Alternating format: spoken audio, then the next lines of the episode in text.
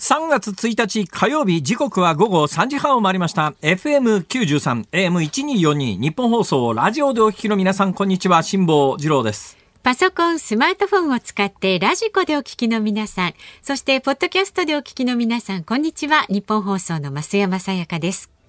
辛坊治郎ズームそこまで言うか。この番組は月曜日から木曜日まで辛坊さんが無邪気な視点で今一番気になる話題を忖度なく語るニュース解説番組です。今一番気になる話題は今日もうすでに3月に突入してしまって今年も早くも1月2月が終わってしまったと、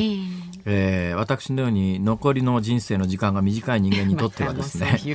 ああまた2か月寿命が縮んだぞというような。みんなそうですから、はい、あみんなそうですね。みんなそうなんだけど、うん、若いい時ってそういうこと考えないじゃないですか。でね、でも実際残り時間を考えた時にですね、はい、うんもうこんなことしてる場合じゃないんじゃないかとか、ほらあんなこともそんなこともしなきゃいけないのにとかいろいろ考えるじゃないですか。私としては一応ですね太平洋横断を済ませて、はい、で太平洋横断の記録も本にしたところでですね、はい、まあほぼほぼなんかやるべきことは大半やったかなっていう感じはないでもないんですが。この本にまつわるいくつかのエピソードがございましてですね、はい。えー、ありがたいことに昨日からまあ書店に本格的に並び始めたということで、で私の知り合いも、えー、買ってくれたりなんかするわけですよ。はい、で、私の本を必ず買ってくれる私のアナウンス部時代の後輩に道浦君というのがいるんですが、えー、彼はとにかくやるよって言っても自分で買ってくるんですね。その代わり、そりゃそこは立派かもしれないんだけど、その代わり、自分で買ってきたからということで、えー、自分でなんかホームページみたいなものに書評みたいなものを書いてんだけど、ボロカス書き上がるんだよ、これが。えー、もう先輩とかなんとかそんなこと関係ないんだよ。本当に、それただの悪口じゃねえかみたいな。そんなに厳しいんですか？はい。えー、で、いや、それもこっちが送ったもんなら、お前さ、ただで本もらっといて、それはないだろうって言いたいところなんだけど、彼はそれが多分ね、言われるのが嫌なんだと思うよ。だから自腹で買ってきて、で、ボロカス書くんだよ。多分ね、自腹で買ったということの心理的あの問題点も発生していて、こんだけ金かけて買ったんだからみたいなところもあるんだと思いますが、で、今回も、その M 君がですね、まあ実名は伏せさせていただきますが、その M 君がですね、近隣の本屋さんに、あの、本を買いに行ったとさ、それで近隣の本屋さんに、あの、辛坊治郎さんの新しい本出てますよねって言ったら、書店員の店員が、はい、ああ、ありますあります。あの本ですね。えー、っと、風のことは医者に聞け。え？なかなかですね。なかなかな方ですね。と言ったという情報が 送られてまいりまして、どうでしょう？いいんじゃないですか？風のことは医者に風のことは医者に。ごもでございます。そうなんですよ。まあこのコロナのタイミングもありますから。はい。いうことで、皆さんも書店に行ってですね、えー、その手のことがありましたら情報をお寄せいただければ、そうですね。何かね、面白い一つ一つあの訂正をしてまいりたいと。はい。えー、皆さんの周りにそういう店員さんがいらっしゃったらですね、いやそれは違うと。風のことは風に問えなんだと。でこれはなんで風のことは風に問えという本が、え生まれたかというと、あの私が座右の銘にしていて色紙によく書くですね、風のことは風に聞けっていうのが、私あの今からね30年ぐらい20年ぐらい前に、確かね電車に乗ってる時に、なんか電車に置いてあるただの雑誌があるじゃないですか。よく新幹線の中にありますよね。ね。うん、これまあ東海道とそれからあの JR 東日本とか、えー、みんな違うの置いてあるんですが、確か私の記憶では JR 東日本だったと思うんですが、そこに松尾芭蕉特集があって、はい、松尾芭蕉さんの奥の細道かなんかの文章がダーッと出てる中に松尾芭蕉の言葉として風のことは風に聞けっていうのが、あ花のことは花に聞けっていうのがあったんですよ。はいそれからまあ座右の銘にしてきたわけでありますが、うんうん、えー、どうやら今回ですねこの「風のことは風に問え」というこのタイトルはその私が座右の銘にしてきた「風のことは風に聞け」花のことはね。あ花のことは花に聞けそうですね座右の銘と言いながらいかにいい加減かというすいませんね花のことは花に聞けという。のが、はい、あのまあベースになってるんだということらしいんです、はい、ところがですね、はいどっかから取材をそのタイトルを決めた人が受けた時に、これは一体原点は何ですかと聞かれて、その人が調べたところ、松尾芭蕉という話は一切出てこずに、どうやら一辺上人というあの宗教家の方いらっしゃいますよね、はいはい、確か一辺上人は何ですか？実習かなんかかな？え？浄土宗じゃないですね。一辺上人は確か自宗っていう時の宗と書く宗教ですけどね。まあだから仏教系の、うんうん、えー、宗派ですよ、はい。はい、ごめんなさい。私も適当なこと言ってます。あのもし間違っていたらごめんなさい。宗教に関してはあのデリケートですから、はい。はい、えー、間違えたら直ちに訂正をさせていただきます、はい、間違えたらすぐ謝っちゃうよ。健全な番組ですそうそう。間違えなくても謝っちゃうよ ね、自宗という、はい、そうですね、間違いありません。うん、あの、時間の字に宗教の宗と書いて、はい、自宗という宗教の、うん。まあ一番最初にお作りになった方だと思いますが、一辺上人っていうのがありまして、一辺上人エデンとかいろいろこうね、えー、電気が作られてるぐらいな有名なあのお坊さんでいらっしゃいますが、はい、この方の言葉ではないのかという説があってですね、で実は私それ以降確認してないんです。だからもし皆さんの中で知っている方がいたら教えてほしいぐらいの話で、はいはい、よく聞かれるんですよ。私色紙によくそれ書くもんですから。で、色紙に書くんですが、私も何にも考えずに書いてるんだけど、一番困るのがですね、えー、色紙に書いた後、これはどういう意味ですかって言われた時に、説明できないんです。だから曖昧に笑ってごまかすんですけど、本音のところで言うと、はい、書いた本人もわかんないんだから聞くなよとこう思っているわけですね。なんか用意しといた方がいいんじゃないですか。曖昧な笑顔でですね、えー、まあ書いてあることはそのまま読み解いてくださいというような曖昧な笑顔でですね 相手を丸め込むんですが本音で言うと分かんねえよってこう 心の中では叫んでいるわけでございます。聞かないようにしてあげて、はい、中には読めない人もいましてですね なんで書いてあるんですか？いやいやそこからかよっていうそこから説明しなきゃいけないのかよっていう、はい、そんなこともございますが、はい、今回の本のタイトルは「風のことは医者に聞け」ではなく、はい、風のことは風に問えですからね。お間違いのないように、全国の書店絶賛発売中でございます。はい、昨日からよろしくお願いいたします。売ってますのでね。はい、はいでは株と為替からお伝えしていきます。今日の東京株式市場日経平均株価続伸しました。昨日と比べて317円90銭高い26,844円72銭で取引を終えました。ロシアとウクライナが停戦交渉で対話継続の方針を確認したことで投資家の過度なリスク回避の動きが弱まりまして割安感の出ていた銘柄を中心に買い戻しが膨らみました。で為替相場は現在1ドル115円10銭付近で取引されています昨日のこの時間と比べますと40銭ほど円高になっていますさあ、ズームそこまで言うか。この後は昨日夕方から今日この時間までのニュースを振り返るズームフラッシュ。で4時台ズームするのは今日もウクライナの話ですねウクライナ停戦交渉の行方とロシア制裁の課題このニュースにつきましてロシアの外交安全保障戦略が専門の笹川平和財団主任研究員畔蒜泰助さんにお話を伺いますで5時台は外来種の規制閣議決定というニュースにズームします。今日もいろんな話題にズームしていきますよ。さあ番組ではラジオの前のあなたからのご意見お待ちしております。メールは zoom zoom アットマーク 1242.com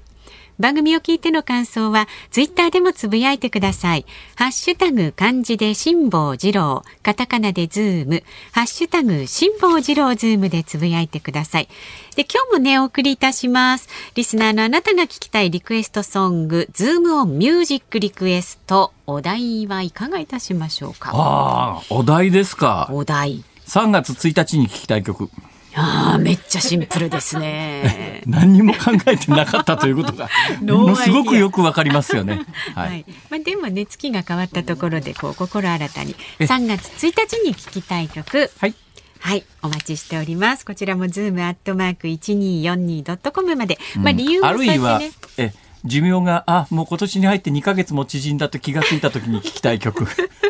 寿命が2か月ももういいです。3月1日で、はい、はい、じゃあ3月1日に聞きたい曲で お待ちしておりますので、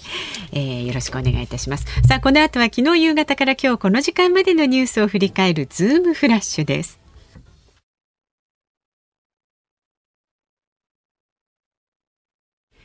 ニッポン放送辛坊治郎ズームそこまで言うか。ここからは昨日夕方から今日この時間までのニュースを振り返るズームフラッシュです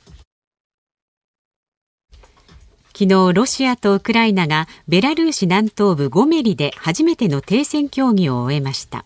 それぞれが結果を持ち帰り検討を進めますが協議の行方は不透明で依然予断を許さない状況が続いています。ウクライナ情勢についての国連総会緊急特別会合が日本時間の今日午前0時開幕しました。安全保障理事会の求めによって緊急特別会合が開催されるのは40年ぶりで会合ではロシアを非難する趣旨の決議案を採択する見通しです。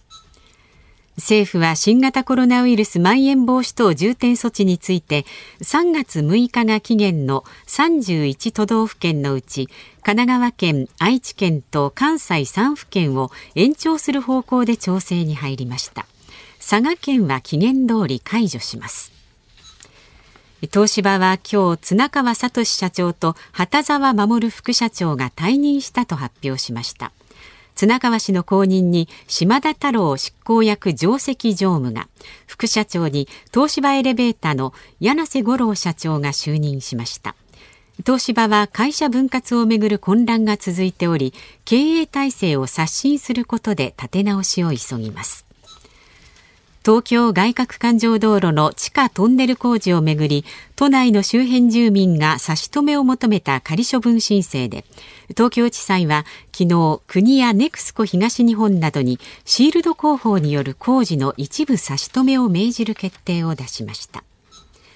大学入学共通テストの試験中に世界史 B の問題が流出した事件で大学入試センターは昨日受験生の女子大学生が去年の共通テストでもスマートフォンを利用したとして失格にしたと発表しました。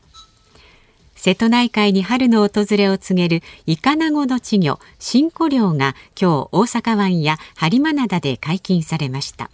また富山湾の春の風物詩ホタルイカ漁も始まりました。はい、えー、直近のニュースから解説していきますかね、はい、えー、イカナゴ漁が始まったということなんですが、うん、関東の皆さんに全く馴染みはないと思いますが関西では春の風物詩ですね、ね、これが始まると。だからまあ関西は家によってそのイカナゴというのを生で買ってくるわけですよ、うん、生魚ですね生魚っていうか要するにじゃこってわかりますか、はいはい、関東の方はじゃこわかりますね。あのしらす丼に使う、ああいうやつですか、あれよりもね2サイズぐらい大きいんです、うんうんうん、2サイズぐらい大きいやつを、うんえー、まあ生きたまんま。生きたまんまっていうか死んでますけど いやいや生きたとか死んだとか言うのは嫌だなこういうので。そうですね。ねなんかそういう表現よくないですね、うんうん、えー、まああの、まあ、取ってそのまま。新鮮なところピチピチはしてないんですけどね。ニュルニュルしてる感じですけどね そのニュルニュルしてるやつをこう、うん、買ってくるわけですよ大量に、はい、大量に買ってきてそれぞれの家で煮るんですね。甘辛く煮るんです、で甘辛く煮てそれぞれの家の味っていうのがあってですねこれを大量に春先になるとえー、岡山から大阪にかけての皆さんですね。大阪でも地域性がありますけどね、うん、だから海に近いところですね。そこからまあ瀬戸内海で岡山からもしかすると広島の一番東ぐらいまであるのかもしれませんが、この辺で伝統文化で、あじゃもうイカナゴどこでもその家庭の味みたいのであそうですね。家庭の味ですね。甘辛く煮たやつを親戚一同に配るみたいなことで、うえー、近所のおばちゃんにもらうとかっていうようなことが盛んに行われるんですが、はいこれがですね、かつて、えー、その、これ料金決まっててですね、確か3週間ぐらいしか取れないんですが、その料金の間に、えー、かつては1万トンぐらい水揚げがあったんですが、うん、もうここ数年ずっと2000トン以下。で取れないんですよ。でね、まあ、背景に何があるかっていうとこのイカナゴだけじゃないんですけど、えー、要するに取りすぎなんだと思いますよ。日本の近海漁業がどんどんダメになってるのは、はい、だからまあ漁業資源の、まあ、無茶なえー、要するに漁業権があるからということで、まあ、あのいろいろ規制はあるんだけれども、うん、必ずしも規制が守られているとは言えないし、その規制自体が緩かったりなんかして、で日本近海で魚がどんどん取れなくなってくるとそういうのの一つのニュースなんでありますがちなみに新古漁っていうんですが、うん、新古イカナゴの稚魚を新古っていうんですが、うん、今取ってるのが新古なんですよ。稚魚は私なんかの感覚で言うと稚魚あんなに取ったらそれは制御ね。育たない、そうなの。私も本当にねたらこ食べるたんびにこんなにたらこ食べちゃったら。確かたらこね。やっぱり大きくなった魚はどうなっちゃうのっていう。えー、そういうことで。ちなみにそのイカナゴの稚魚なんですがあのイカナゴっていう魚があるのかないのか私もよく知らないんだけど基本的にあの新古量で取られるあの新古っていう、はい、まあ、我々一般に関西人はイカナゴって言ってますが、うん、小肌とかこの城の稚魚らしいです。そうですね。小肌っていうと江戸前のお寿司で出てきたりなんかしますね。うん、でその新古っていうさイカナゴ漁にのターゲットになるのが大体4センチから6センチ、だからバカでかいジャコぐらいですね、えー、体長でいうと、うん、えー、それがね生まれて4か月ぐらいの状況なんですって。でこれがですね7センチから10センチぐらいになると小肌、えー、15センチぐらいまで大きくなると中積み。聞いたことないねっていう。で15センチ以上になるとこの城この城だったらまあまあ馴染みがあると思います。はい。はいだから、まあ、同じ名前で、えー、同じ魚で大きくなるに従って名前が変わるという、まあ、いわゆる一つの出世魚の、まあ、一つなんですが、まあ、ぶっちゃけ関西における春の風物詩なんだけど、そんなに幼魚稚魚取りすぎちゃうのはどうなんだろうなと。ちょっと考えちゃう、ね、はい、私は考えちゃうんですけれども、ただまあ春の風物詩が始まりましたよというそういうまあのどかなニュースの一方で、はい、えー、そういう日本の資源問題というのが実はあるよというそういう話ですね。はい、さて東京外環環状道路の地下トンネル工事。これはもう数年前にこの番組でもやりましたけれども、えー、工事中に、はいあの多分シールドマシンシールドマシンって大きな直径数メーターもあるようなぐるぐる回る円盤を地下でぐるぐる回掘っていくんだけど、まあ、多分これの後方でどっかに問題があって地面がガッと崩れちゃったっていうニュースがあったじゃないですか。はい、背景に何があるかというと今から20年ぐらい前に大震度地下利用法っていう法律ができたんですよ。はい、で私が大学で民法を習った1970年代後半って、まあ、その頃、まあ、1980年代も90年代もそうなんですが民法にこう書いてあってですね、はい土地所有権というのは地上及び地下に及ぶって書いてあるわけです。地下にも及ぶ。はい、地上及び地下に及ぶ。だから私が例えば有楽町の土地をですね、100坪、有楽町で100坪は買えませんね。有楽町で100坪買おうと思ったらいくらしますかね今。らないとですね。えー、多分何十億円じゃ効かないですかね。なまあなんだかとんでもない値段しますよね。はいはい、まあまあまあ100坪買ったとしますよ。別に有楽町じゃなくてもいいんだけど、はい、そうすると昔の民法だと法律だとその100坪買ったら、その100坪の所有権はどこまでだ地上にある面見えてる100坪だけじゃなくて、うん、地下もズボンと100坪。地上もズボンと100坪。だから極端なことを言いやですね。俺の上行機飛ぶなって言えるかっていうと 昔の民法で言うと微妙なところで、まあ、実際所有権ってそんな、ね、高度1万メートル所有し、ね、主張できるかっていうと、まあ、現実にできないわけですが、で地下に及ぶって書いてあったんでじゃあこれ今地球の裏側まで俺の土地だって言ってそう穴掘ってってマグマかなんかであっちっちが吹き出しても、いやここは俺の土地だって。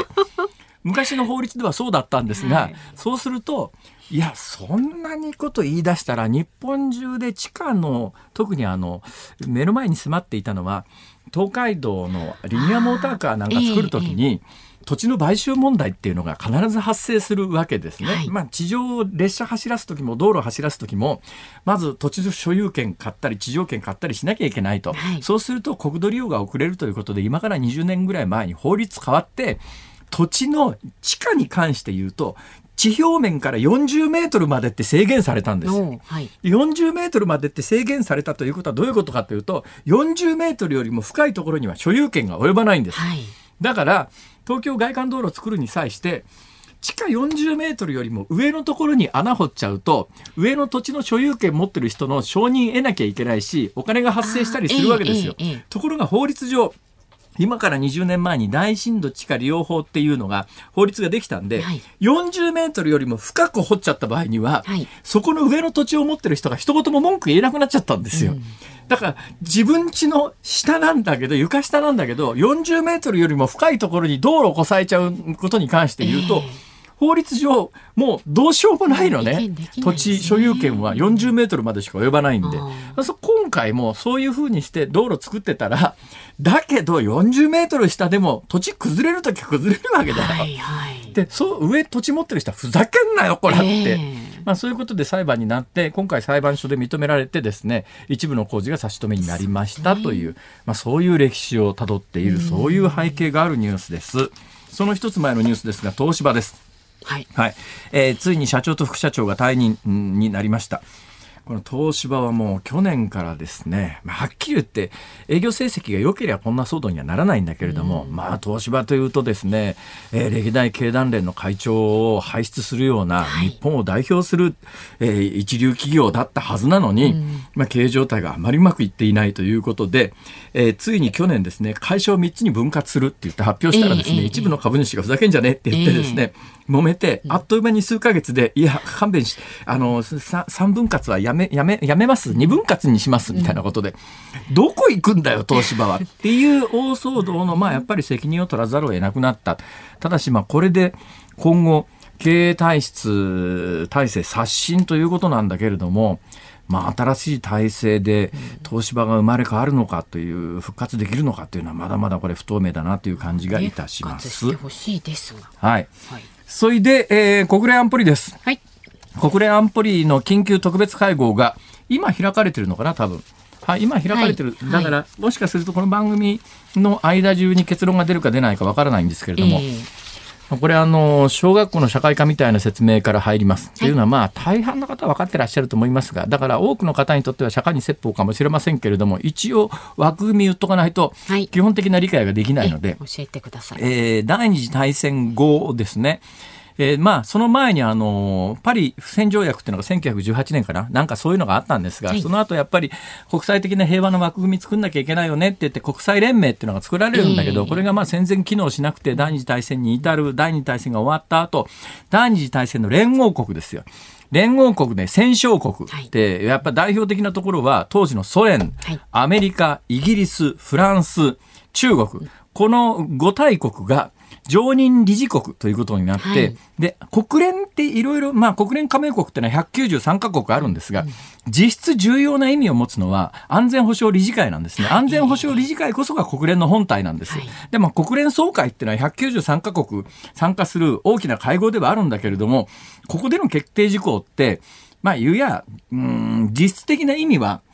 あんまりないのね。例えばまあ国連軍を組織して、なんか平和に対してのなんかろくでもないことしてる国に制裁加えるとかなんかっていうとこれは国連安保理というところの国連,、国連安全保障理事会というところの議決がいるんだけど、この国連安全保障理事会というのは5つの常任理事国と10の非常任理事国、15カ国からなってるんだけど、この5つの常任理事国というのは、まあ、終身会員みたいなもので、第二次大戦の戦勝国であるところのアメリカ、ソ連、中国、えー、イギリス、フランス、この5カ国が拒否権っていうのを持ってて、はい。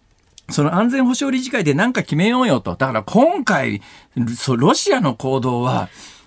おかしいだろうって制裁加えるべきだっていうね場合によったら国連軍組織して、えー、えー、あの侵略を阻止すべきだみたいなことは国連安保理で決めなきゃ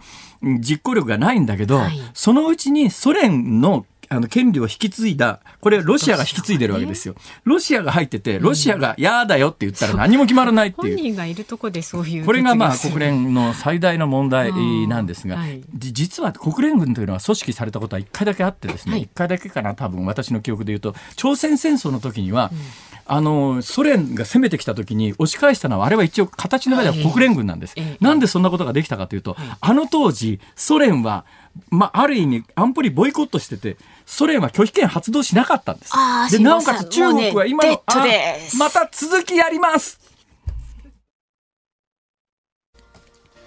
3月1日火曜日時刻は午後4時を回りました。東京有楽町日本放送第3スタジオから辛坊治郎と。日本放送の増山さやかでお送りしています、はい、さあいろいろご意見いただいてますよ。辛坊さんの本風のことは風に問えに関して風のことは医者に聞けではありません。風に問えです。えっとですね高知県からいただいています。すくもの嫁さん29歳の主婦の方すくも。すくも。そうそう、すくも高知でも結構遠いですよ。西の端っていうか。結構西の方ですね。はい。えー、北へ上がると愛媛県。ああ、そういう位置関係はい。昔近鉄バファローズ時代のキャンプ地だったことがありますけどね。えー、何回か取材に行きましたけど、意外と寒いんですよここが。そうなんですか。まあいいや。どうぞ。でねこの方初めてメールします。ありがとうございます。本取り寄せました。え恐縮です。育児をしながら番組も聞いています。あすいません。ヨットの大冒険は赤ちゃんの夜泣きで寝不足だけど辛坊さんのように死と隣り合わせじゃないし私も頑張ろうと勝手に励みにしておりましたのでそういうのはいいですよ考え方としてね。ねそうそうそう太平洋の真ん中で波に揺られてるよりは、俺の方がマシだとこう思うのは非常にいいですね。でこの方もね大変だった頃を懐かしむためにも取り寄せさせてもらいましたとね子育てを懐かしみながら辛坊さんの風のことは風にとねダブルと。それから新潟県新潟市のたけごんさん64歳の方ですね。辛坊さん本読んでいます。まだ序盤ですが、ええ、夢に向かって前向きにのあたりにぐっときました。あありがとうございます、私は辛坊さんとは比較にならない微小な夢なんですが大型バイクへの憧れがありました。いいですね。で、中型には乗れたけど、死ぬ間際で、やっぱ大型に乗りたかったと後悔するのは嫌だったので、妻の許しを得て、63歳だ、去年かな ?63 歳で大型免許を取得。で、体力の衰えを考慮して、大型では小さめなレブル 500? っていうんですか、はいはい、レベルホンダですね。私が最初に買った自動二輪はレベルの250って今レベルっていうのがすごい人気なんですが今のレベルじゃないあの初代の初代レベルっていうのに乗ってたことがありますけど、はい、レベルの500ですか。すっごい人気ですよ。今レベルホンダのレベル新車で買おうと思う。と何ヶ月か待たなきゃ手に入らないですよ、ようやく手に入ったんですか、ね、はいいやレベル500はい、うん、えー、いいバイクです。ねこれから春のツーリングシーズンですが辛坊さんのラジオを聞きながら走るのが直近の夢でありますアメリカンっていうですねアメリカンって言って大体バイクの形のイメージつきますか、つかない。つかないですか？そうですか？アメリカンと聞いてよくわからない人にアメリカンのバイクあのイージーライダーっていう映画が昔ありましたね、はいはい、ハーレー・ダビッドソンっていうのが、はいはい、あああの有名なんですけれども、うんうん、えー、まあ、要するにゆったり腰掛けてだから座ってる位置が座面そう今あの 増山さんが両手を前に突き出してそれチョッパーってやつですけどね、えー、チョッパーハンドルってやつですけれども、まあまああの、えー、イージーライダーそういうイメージですね、うんうん、ええー、まあ、そこまでいくと多分ねあれは違法改造になるかもしれないですけど。はいまあ、ゆったり乗る感じの、うん、ゆったりロングクルージングするのにいいバイクですから、はい、ぜひ春先のツーリング楽しんでください。ね、はい、安全に。えそれから岡山県のところどころ寒天さん43歳、はい、辛坊さん国連のニュース終わりまであとちょっとだったのにそうなんです。あとはですねあとちょっとはですねなんで中国が今入ってるかというと、はいはい、で中国が入って入っていながらなんで朝鮮戦争を、うん、まあ、ソ連はあの時に安保理に、まあ、顔出してなかったんで、はい、え国連軍の組織ができたんだけれど、うん、じゃあ中国はっていうとあの時中国が入ってた時に、うん、中国の、えー、議席っていうか中国のポジションは中国共産党になくて中国国民党にあったんです。だから今の台湾だったんです。だそれが中国共産党に移って今はもう絶対無理ですね。だから今もロシアと中国がタッグタッグ組んで、えー、こういうねちょっとロシアの違法行為って言った時に今回の国連決議でも、ロシアは当然反対なんだけど中国が棄権してしまいましたから。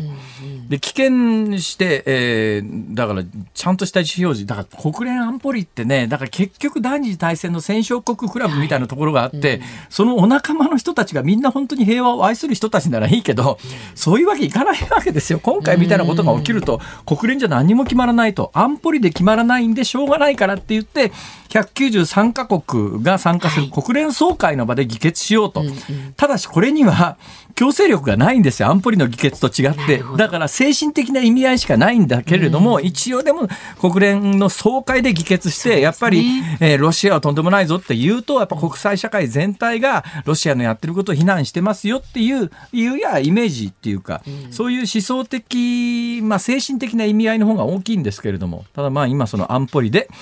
えー、決議案が審議されてる最中なのかな。多分この時間多分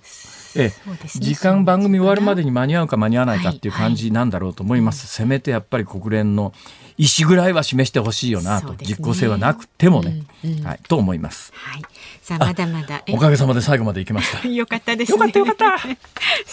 ご意見はこちらまでお願いします。ズームアットマーク一二四二ドットコム。ツイッターでもつぶやいてください。ハッシュタグ辛坊治郎ズームでつぶやいてください。で今日の、えー、ズームミュージックリクエストは3月1日に聴きたい曲ですからね。こちらのリクエストもお待ちしております。さあこの後はウクライナの停戦交渉のニュースについてズームしていきます。ニッポン放送ズームそこまで言うか。この時間取り上げる話題はこちらです。ウクライナ停戦交渉の行方とロシア制裁の課題。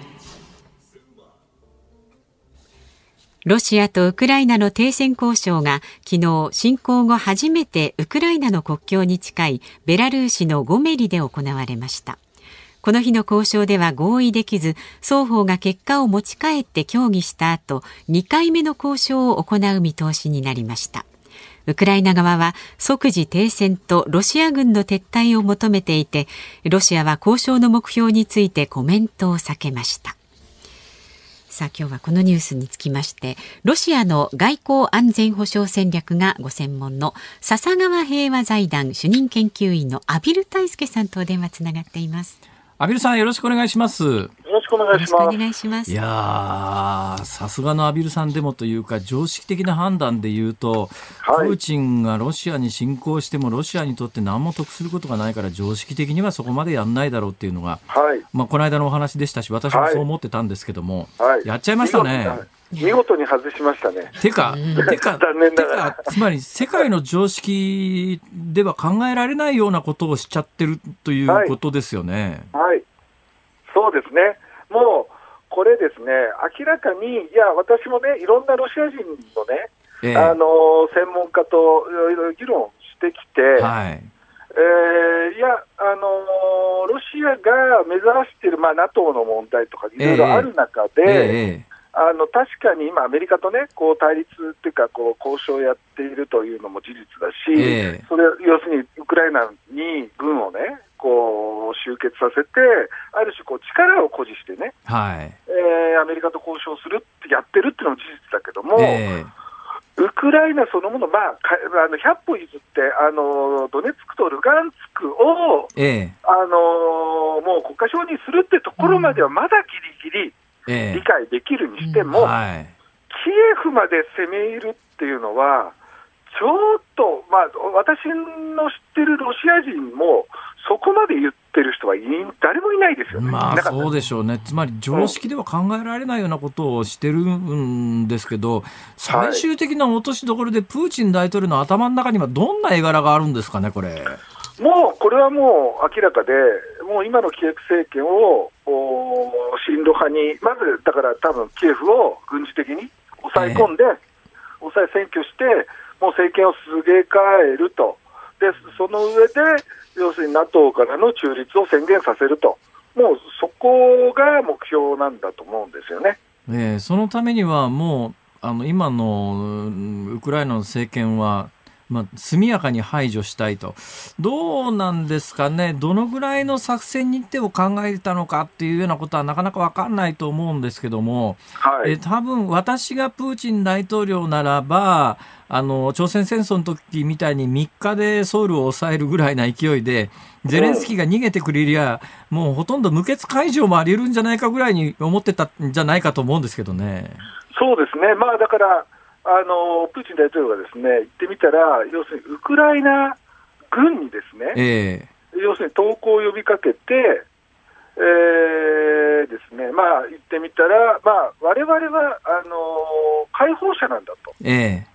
要するに占領しに来たんじゃない、あなたたちを救いに来たんだと、われわれはウクライナと戦うつもりはないんだと、ええ、もう悪いのは今の政権なんだと、ええ、いうだから、まあ言ってみたら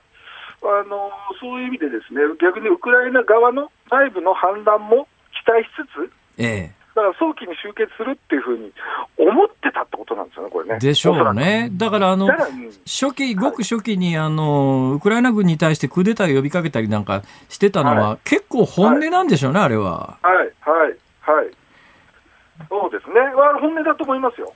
どうなんですかね？だけどこれ侵攻に失敗して、逆に、あの、ロシアの側の軍のクーデターでプーチンを追い落としみたいな方向にはさすがにならないですかね？それはないと思います。ただし、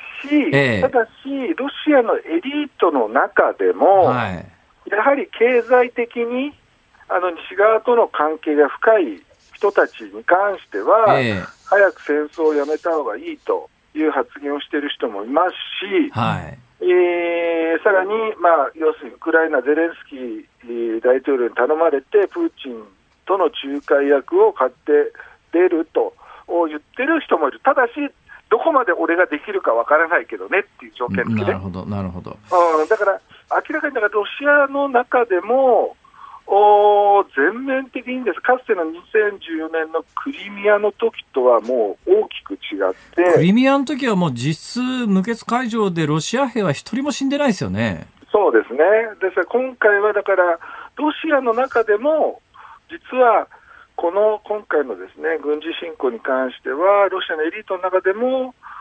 疑問符、まあ、なかなかね表立っては言えないまでも、えー、疑問符を抱いている人は私は少なくないと思いますね。ただね、私あの根本的なところですごく疑問があるのは、はい、あのソ連って共産主義が崩壊して一応、はい、一応私の認識で言うと普通に選挙が行われる民主主義の国になったような気がしてたんですけども、はいはい、ただ今の動きを見たりその国内のやっぱりプーチンの悪口言うと下手すりゃ命取られるみたいなものを見ると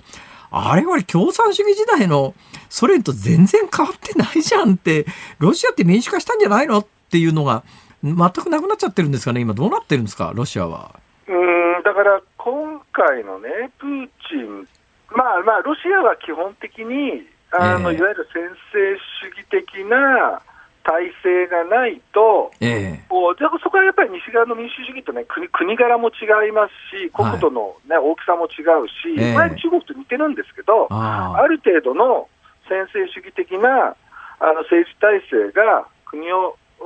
維持するにはやっぱり必要だっていうのは事実なんだと思うんですよ。なるほど。うん、ただし、ただし、今回の、ただ、だまあ、そういう意味でねた、ただし、プーチンはさらさりながら、非常にこう計算をですねして、ええ、まあ、リスクも取るけども、ちゃんと計算をした上でリスクを取り、今、かつてのあのクリミアの選挙もそうで、占領もそうですし、え、あるいはその後のシリアへの軍事介入もそうですし、ぎりぎりのところで、こう軍事力を行使しつつ、それなりにこうゲインをしてきた、はい、そういう、うまあ、極端な話ですね、アメリカって過去、20年、軍事力を行使して国力を弱めてきたんですよね。はいはいはい。で中国は過去20年あの、軍事力はものすごい飛躍的に高めたけども、まだ使い方がわからない、えー、ロシアはそういう意味で、プーチンはそういう意味でね、あの珍しく軍事力をして力を、あの国力を高めてきた、まあ、あの地位を高めてきたんですけど、今回に限っては、ちょっとこうそういう形になるのかと、私はちょっと疑問、ね、なるほどね。当面はやっぱりあの今、停戦協議みたいなことがニュースにはなってますが、あの、はい、ただ停戦協議っつったって交渉している最中にロシアが、えー、停戦するはずもなく、いや、まあ、一番いい条件でお互い停戦しようと思うので、戦闘は続いてる、そうなると、ウクライナがどこまであの軍事的に抵抗できるかっていうところが一つ焦点だと思うんですが、どうなりそうだと思います、はいまあまあ、当然、今回で停戦はまとまらないでしょうし、えー、軍事的なこう、ね、抵抗は、あの攻勢はね、多分引き続き続くでしょうし、えー、まあだから、ただやっぱりロシアがある程度ね、やっぱり物量に任せてやれば、はい、やっぱり最終的には、キエフはどっかの段階で、まあ、いつとは言えないまでも、えー、やはり陥落をするんだろうと思うんですね。はいであの政治的に何らかのこう親ロ派政権のようなものが、えー、できるという形まで持っていかないと、多分プーチンは引けないので、もう完全あの敗この戦争は敗北って形になっちゃうので、えー、そこまでやるんだと思うんですよね。ただし、問題は、じゃあ、その政権をどこまで維持できるのか、その先。えーこれはまた本当にだからウクライナ全土をある程度占領しないと、そうね、あの抵抗のね、あのゲリラ戦をさらに戦わなきゃいけないって形になるので。いやだから今回、多分おそらくこの戦争期間中に、ウクライナの一般民衆のところにもだ多分あの重機が出回るでしょうから、そしたらまあレジスタンス的なゲリラ戦みたいなものがあちこちで起きる可能性もないではなくて、その中でロシアが統治できるかっていうと、分かんないですね、これは。わかんないです、わかんないです。だからこう、そういうことを考えて、みんな、だからリスクがあるから、みんなやらないって思ったわけですね。えー、でもやっちゃったから、やっちゃったんですよね、これ。でも、落としどころは、じゃあ、はっきり言って、誰も見えてないってことですか、今。うんと思いますね。これあの、もしそうなった時に、っていうか、まあ、ロシアがあのキエフを占領した時に、今のゼレンスキーというウクライナの大統領はどうなっちゃうんですか、最終的には国外逃亡ですかね？うん、まあ、だからね、彼、ね、彼はね、国外逃亡のね、チャンスはあったのに、ええ。すでにね、だから残る決断をしたっていうこと自体がね、はい、まあ、あのまあ、彼はだから最後、その自分は覚悟を決めて残ったってことなんじゃないですか？つまり、まあ、殺される可能性もあるっていうことですね。そういうことですよね。それも覚悟の上で残ったっていうことだと思います、ね、えー、もう結構そういう意味では、あの大統領が逃げなかったっていうのは、これ、ウクライナの戦戦況にとっては非常に重要なファクターで、ロシアにとっても、もしかするとプーチン大統領にとっても最大の誤算だったかもしれないですね。そうですね、ですから、まあこうね、あのゼレンスキーさん自身はユダヤ人ですけども、ええあのやっぱりウクライナの国家のアイデンティティってやっぱコサックなんですよね。はい。コサックなので、やっぱコサックってもうそもそもね、この武の民なので、ええ、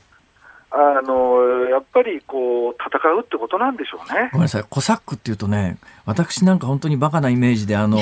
コサックダンスのイメージしかないんですけれども、はい、もうちょっと分かりやすく説明していただくと、どういう人たちなんですか？要するにコサックっていうのはですね、まあロシアの地域のですね、まあ言ってみたらこう独立的にですね、あのいわゆる非常に独立心の高いですね。ええあの民族ではない、ある種文化体のような人たちで、非常にこう、だからかつてですね、あのウクライナはポーランドに支配されてたわけですよね、もともと。だけど、コサックの人たちの長が、その要するに、でそういう人たちでロシあの正教なんですよ。ギギリシャ正教あロシア正教、ロシア正教。まあ、だからまあ、ロシア正教とかウクライナ正教、はい、まあ、今で言うと。あの正教で、えーまあ、当然、あのー、ポーランドはカトリックなので、はあはあ、まあ、それもあって、まあ、こう独立を果たす、えー、っていう経緯があって、その時に実は助けを求めたのがロシア帝国だったんですよね。なるほどだけど、その時にあのまあ独立、事実上自治権を、ね、認めるって形でやったんだけど、もうロシア帝国は、だからそのうちその約束を破って、まあ、事実上ね、支配下に置いてしまうというのがあって、ですから、あのソ連邦が崩壊する前に、ウクライナが独立国であった瞬間というのは、実は2回しかないんですよね、本当、数十年。はい。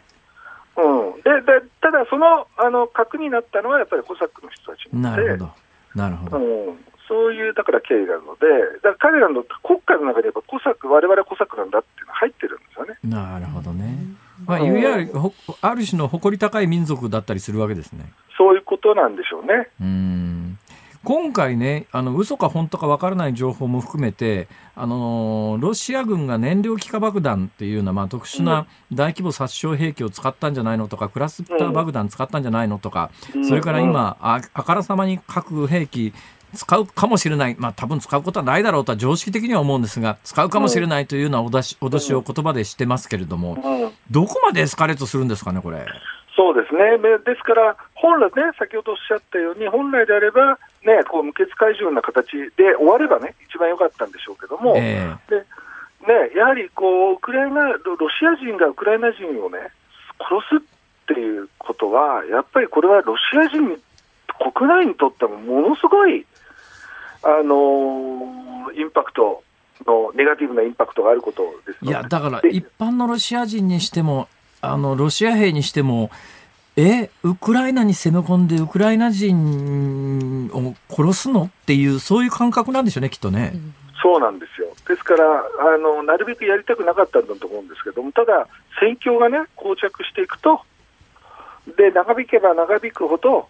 やはりあの殺傷力の強い兵器、民間人に影響が及ぶ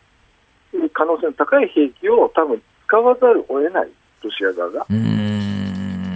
そうなってくると、やっぱりこうね、こうエスカレートしていくっていうこと、ね、そうなんですよね。兵器ってやつはまあ本当不思議なもんで、あの銃を突きつけて目の前にいる人間を殺すのにはものすごく抵抗があってもボタン一つを押して巡航ミサイルに爆弾積んでって何十キロも離れたところで見えないところで人が何百人も死ぬことに関しては結構無頓着だったりしますよね。うんそうですねだからまあその辺の武器の心理的なハードルとの、まあ、あある意味戦いというかそんな中でこのまんま戦線が膠着するとそういうどうなんですかね？その、まあ、あの燃料気化爆弾クラスター爆弾はもう使ったかもしれないという今レベルなんですがいわゆる小さなあの戦術核と呼ばれるような小さな核兵器をロシアが使う可能性ってあるんですか、うんねこう基本的には、やっぱり今回のね、あのロシア側のプーチンの発言は、やはりあのアメリカ、NATO 軍がね、えー、入ってくるなよっていう計画国なんだと私は思うんですよ、えー、基本的には。はい、ただし、ただし、エスカレーションのプロセスに入っていくと、おこうね、一歩間違えると、そういう形になりかねない、だただ、まあまあ、NATO 軍が入ってくると当然ね、そこまで行く可能性は当然あるので、なるほどですから、うん、だからそこは多分ね、だからこそアメリカもウクライナに入らないと。はい、言ったんですよね、最初からそれでいうと、やっぱりあのプーチン大統領自身の精神状態っていうのも非常に重要なファクターですよね、これ。そうですね、そうですね。大丈夫なんですかね、そこ。ですから、もう正確なカリキュレーションができなかっったっていう現実をわれわれは目の当たりにしてしまったので、えー、うん、だとすると、今後も冷静な判断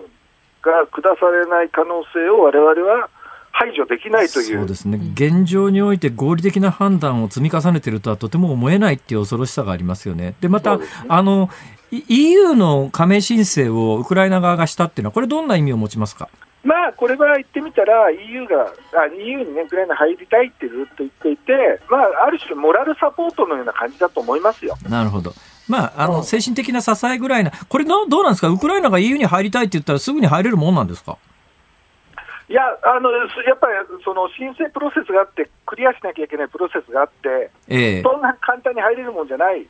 しょうけど、えーただ支持するってね、今回、EU のあのトップが、委員長が言ったのは、ある種あの、モラルサポート的な感じですよね。まあそうですね。まあ NATO じゃないんでね、あの、まあ NATO と EU とは裏表の関係とは言いながら、すぐに軍事的な支援が得られるわけじゃなくても、やっぱり、あの、精神的な支えにはなるということですね。はい。ということですね。はい。ということですね。えー、言うてるうちに時間がなくなってしまいました。ね、あの、まだまだ聞きたいこといっぱいありますんで、えーえーアベルさんまたよろしくお願いします。ご出演よろしくお願いいたします、はい、今日は笹川平和財団主任研究員のアビル大輔さんに伺いました。ありがとうございました。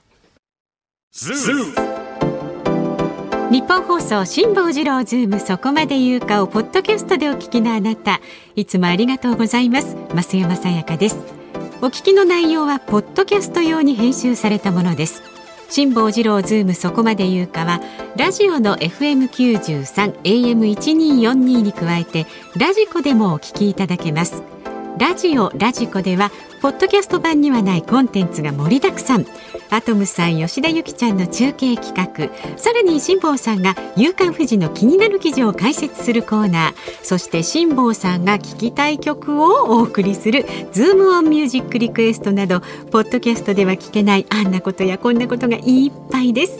ポッドキャストを聞いた後はぜひラジオラジコで辛坊治郎ズームそこまで言うかをお楽しみください。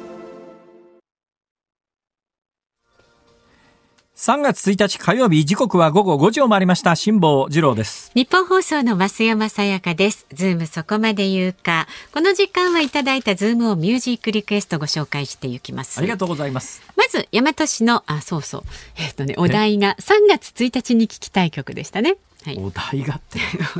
つの間にからいつの間にからそんなことになってますね。辛坊さんが始めたんですから、ね、まあ、仕方ないですね。はい、大和市のはいミスター CB さん61歳。3月1日に聞きたい曲はサイモンとガーファンクルのサウンドオブサイレンスです。なんで？今日は神奈川県の公立高校のほとんどが卒業式だからですと。ね、あの卒業って映画の中のテーマ曲かなんかですよね。この方もね見に行ったそうですよ。初めて女の子と見た映画だそうです。あ、なるほど。青春の思い出ですか。ねはい、それから潮風ボスさんですね。荒川区。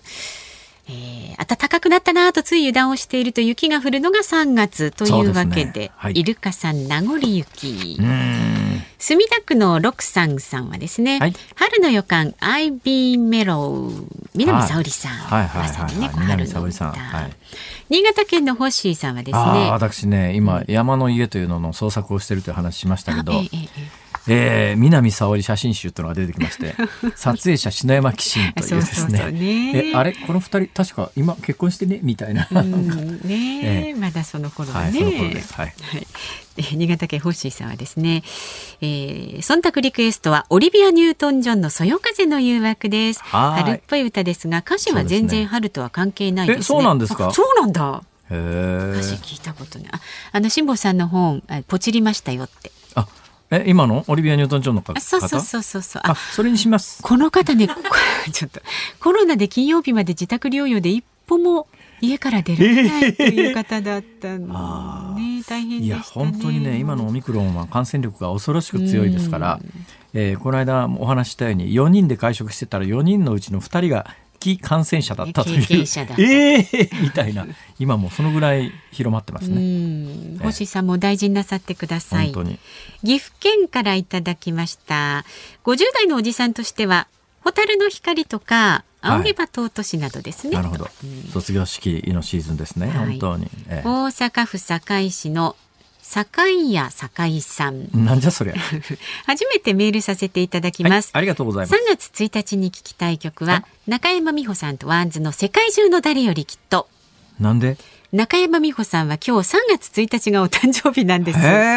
でこの方もそういう私も今日60回目のお誕生日なんです。おめでとうございます。おめでとうございます。しかもですよ、予約していた辛坊さんの本、今日受け取りました。あ、もうこれ当選確実です。はい、会社の売店で買ったので12%引きだったのでちょっぴり得しました。えー、そんなのあるんですか？会社がでも払ってるから大丈夫ですよ。辛坊さんに引く分が減るわけじゃない、ね、その本っていうのは再販売というてですね、基本的に定価販売が、あの、出なくてはいけないということになってます。はい。社内ね。社内では大丈夫ですね。はい。えー、この方、神奈川県のヘベレケさんもね、中山美穂さんの同じ曲でね、美穂さんお誕生日ということです。それから世田谷区のライムジュースさん50代の方、リクエスト曲は近藤正彦さん、銀ギラ銀にさりげなく。なんで ?3 月は英語で。マッチ。マッチ。マッチ。万歳いや、あのね。こういったの続きますよ。東久留米市の獅子丸さん。そういったの続くんですか？坂井正明さん、街の明かり。なんで？なんでだ？マーチの明かり。そうです、そうです。世界。それから、えー、こちら石川県の河北市の、うん、ひすみやさんですね。はいアンパンマンのマーチをリクエストしマーチだから。マーチ山ほどある。どんな 軍艦マーチとかあるだろうって今このご時世にいかがなものかと。ね、はい、えー、じゃあこれはいいんじゃないですか？大阪市の赤鬼さん。でもね私ね、うん、小学校の時鮮烈な思い出があるんですけど、えー、小学校の時に鼓笛隊って運動会の時にありますよね。今だったら考えられないですけども、うん、小学校の鼓笛隊の演奏曲が軍艦マーチだったんですよ。あれは今から考えてえ？いや時代からしてもちょっとありえなかったよなって今から思うんですけど。まあだから軍艦マーチ名曲ですけどね。だから俺あの一時期パチンコ屋の前通りかかるたんびに思い出してた。その当時の思い出をね。そ う でこの赤鬼さんはですね、水前寺清子さんの？えー、365歩のマーチ。そうリクエストしてくださいました。まあ、マーチね。続きましたが、はい、えー、わかりました。えー、それじゃそこまでマーチ並べられたらもうどうしようもないなそれ。はい、えー、近藤正彦さん、ギンギラギンにさりげなく。じゃあマッチのところから行きましたね。はい、ええー、エンディングにかかりますのでご期待ください。マーチマーチマーチはい。そう。あ、そしてこんなねご意見メールいただいてるんですよ。なんとモスクワにお住まいの方ピータンさんという方。先週からガラッといろんなことが変わってしまいました。モスクワロシア国内でもそうですか、うん、ウクライナの様子を毎日心を痛めて見ています。そしてロシアがどんどん悪者にされていくのもとても心が痛いです。まあロシアに住んでらっしゃるとそうでしょうね、ね、まだ街の様子はそれほど変わりはありませんがいつ様子が変わるかわかりません。航空制限で飛行機の数は激減し脱出も難しくなってきました。ロシアからは周りに受け入れてもらえるところもないでしょう。経済制裁は今後確実に生活に影響が出ると思います。またロシアでは毎日のように戦争反対のデモが繰り広げられています。日本と違って拘束される危険性も伴うのに声を上げることがどんなに勇気がいることか、うん、周りでは戦争に賛成している人なんていません。ツイッターのトレンドも戦争反対ですロシアはひどい国だ。ウクライナに武器を与えろとどんどん世論はロシアに敵対していきます。でも一括りにしないでください。私はロシアに来てとても素晴らしい人たちとたくさん出会って素晴らしい国だと思いました。そのロシアが孤立していくことが今私の心をとても痛めていますまあロシア国内でねそういう世論が盛り上がってくると、うんうん、やっぱりあの大統領の決定にも影響を与えるでしょうから、はい、そういう声が上がってくるというのはとても大切なことだと思います、はい、ありがとうございました、うん、ありがとうございましたピータンさん。さあまだまだ、えー、番組ではあなたからのご意見24時間お待ちしてております。メールはズームアットマーク 1242.com ツイッターはハッシュタグ漢字で辛坊治郎。カタカナでズーム。ハッシュタグ辛坊治郎ズームであなたからのご意見をお待ちしております。ニッポン放送ズームそこまで言うか。今日最後にズームするのはこちらです。外来種の規制強化を閣議決定。政府は今日生態系への影響が深刻な外来種の規制を強化する外来生物法改正案を閣議決定しました。アメリカザリガニとアカミミガメ対策で新たな個体の輸入や販売川や池への放出を禁止できるよう規制範囲を見直しました。また強い毒を持つ南米原産のヒアリは国内への侵入拡散防止のため発見次第特別な対応が必要な要緊急対処特定外来生物として政令で指定してより強い規制をかけられるようにしました。結構ニュースに詳しい皆さんは、うん、え何言ってんの？っていう感じだと思いますよ。というのは去年、はいあのアメリカザリガニアメリカザリガニとアカミミガメの規制に関してはニュースにもうすでになってますからえなんで今頃？っていうふうにお考えだと思いますが、ええ、去年ニュースになったのは、はい、規制する方針だよっていうのが出た段階で何回か何ヶ月かおきにニュースになってきて今日はついに法律で規制することが最終的に決まるよっていう話です。なるほど。でその法律に関して言うと国会、まあ、これあの政令で指定できる分には政令だけなんですけれども、はい、政令以前にちょっと法律の改正が多分ね質問必要な部分が若干あるんだと思いますが法律の改正ということになると国会通さなきゃいけないんで、えー、そうですね。外来生物法改正案を閣議決定ですから。はい外来生物法改正案を閣議決定ということは、外来生物法というすでにある法律を改正して、アメリカザリガニとアカミミガメが対象にできるように、はい、えー、するということで、えー、この法案、閣議決定を経て、法案を国会に提出して、うん法案を通さないと決まらないんで、もう一遍大きなニュースになると思います。どのタイミングでもう一遍大きなニュースになるかというと、はい、次に国会でこの法案が可決された段階。うん、で、今もう予算案が衆議院通りましたんで、これもうあの来年度予算が通るのはもう確定してますから、予算に関して言うと、選議権っていうのがあって、あの普通の法律は衆議院と参議院と両方で可決されないと法律にならないんですが、はい、予算に関しては衆議院で可決された段階で一定期間、うん、経過すると参議院で可決しなくても自動成立しますんで、もうこれはもう衆議院で予算通ってますから。で予算が通った後つまり年度末までに予算を通すというのが国会の通常国会の最大の仕事なんですが、これが終わると次国会が閉まるまでだから今の国会の会期は多分6月のはずですね。はい、で、まあ延長、今年は参議院選挙があるんで、もしかするとそんなに大きな延長なく終わってしまうということになると、うん、4月5月に、えー、予算案以外の法律がこう次々通っていくんですが、その中の法案として、この外来生物法改正案が国会に提出されて、えー、この法案が可決されて、えー、ようやく赤アメリカザリガニと赤ミミガメ。うん、で、えー、これに関しては赤ミミガメがなどんなカメかという話を去年私ニュースの解説でやった記憶があるんですけども。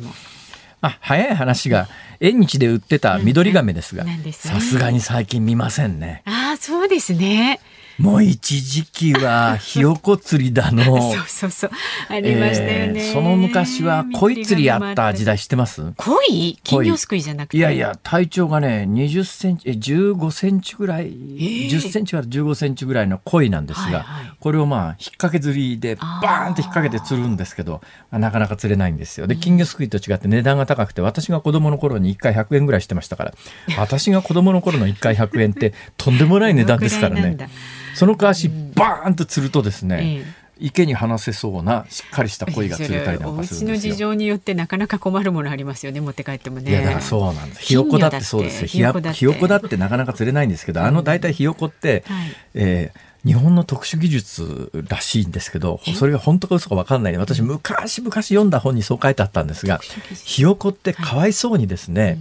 まあ、卵で有精卵から生まれてきますよね、えー、ひよここう殻からピコッと割って割れて、うん、殻かぶったひよこが出てくるじゃないですか、かわいいピヨピヨ。かわいいですね、うん、でもかわいそうにね、女の子のひよこは生かしてもらえるんだけど男の子のひよこはみんな殺されちゃうんですよあれ。切ないですね、まあ、男の子のひよこでだから卵を産むためのひよこってあるわけですね、卵を産むためのひよこのオスにほとんど意味がないんですよ。でブロイラーみたいに肉を食べる種類のひよこの場合はいいんだけどだから肉取る用の鶏と卵取り用の鶏とまあ種類が違うわけですよ。かわいそうに卵取り用のひよこの場合は卵取り用のひよこで生まれた赤ちゃんひよこの中で、えメスはそのうち卵を産むから大きくしてもらえるんだけど、オスはかわいそうにひよこの段階で殺されちゃうんだけど、あの実は、メスとオスのひよこを見分けるっていうのがとんでもなく難しい技術。で、で、まあ何が言いたいかというと、縁日では、もう要するに殺すしかなくなったひよこを男の子ばっかりなの？じゃあれ。のはずですよ。そうなん選別でそれだからただ同然に引き取っていくんでしょうね。きっと。でそれまあひよこ釣りっていう形でであれ生きて私ねひよこ一匹家に持って帰ったことがあるんですけど、育たないよあれ。あ、そうだから季節によるんだともしっかり温度管理してやらないと。うちのお隣ね大きくなってましたよ。あれまた大きくなっても迷惑だよね。ちょっと大変ですよね あれね。からしさ、卵を産むわけじゃないんだよ。なかなかね育てるのね。だけど肉にして食うわけにもいかないし。今はもうねほぼ見かけなくなりました。いやだからそんな話で終わっていいのかあれ？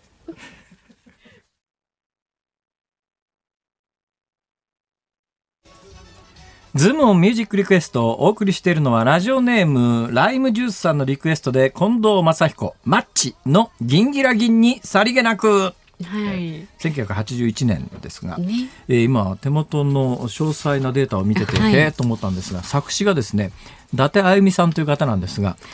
作家の伊集院静香さんのペンネームということで伊集院静香さん作詞もしてたんだって、はいはい。はい。えー、一度だけ伊集院静香さんとはえー、誰かに連れて行かれた銀座のクラブでご一緒したことがありましたが、えーえー、それだけです。はい、まあでもこの歌の辛坊さんねお得意なんだそうですよ。歌われるんですって 頻繁に。いえいえいえいえ。おはこ。いやいやいやいやいやいやいや。あいやいやいやいやいやいやいや。歌っていただきたいものですけれどもねなかなかねちょっと渋っちゃってね。はい、さあ日本放送この後は鶴光師匠と美和子様の登場です。鶴光の噂のゴールデンリクエストをお送りします。で明日の朝6時からの飯田浩二の OK 工事アップはですね。コメンテータージャーナリストの佐々木俊尚さん。取り上げるニュースはウクライナ大統領正式に EU へ加盟申請へ。それから東芝社長と副社長が退任。経営混乱を受けて、えー、体制刷新という話題をお送りするそうです。でこのズームそこまで言うかウクライナ侵攻と経済への影響気になります。明日は第一生命経済研究所首席エコノミストの永濱利廣さんに伺っていき長浜さんね月一レギュラーということでお越しをいただいてるんですが、はい、ああまた1か月経ったかっていう またこの時の流れの速さ、ね、正直な感じですよね、こりゃこの勢いで月日が経っていくとあっという間に人生終わっちゃうここまでの相手は辛坊治郎と明日も聞いてちょうだい。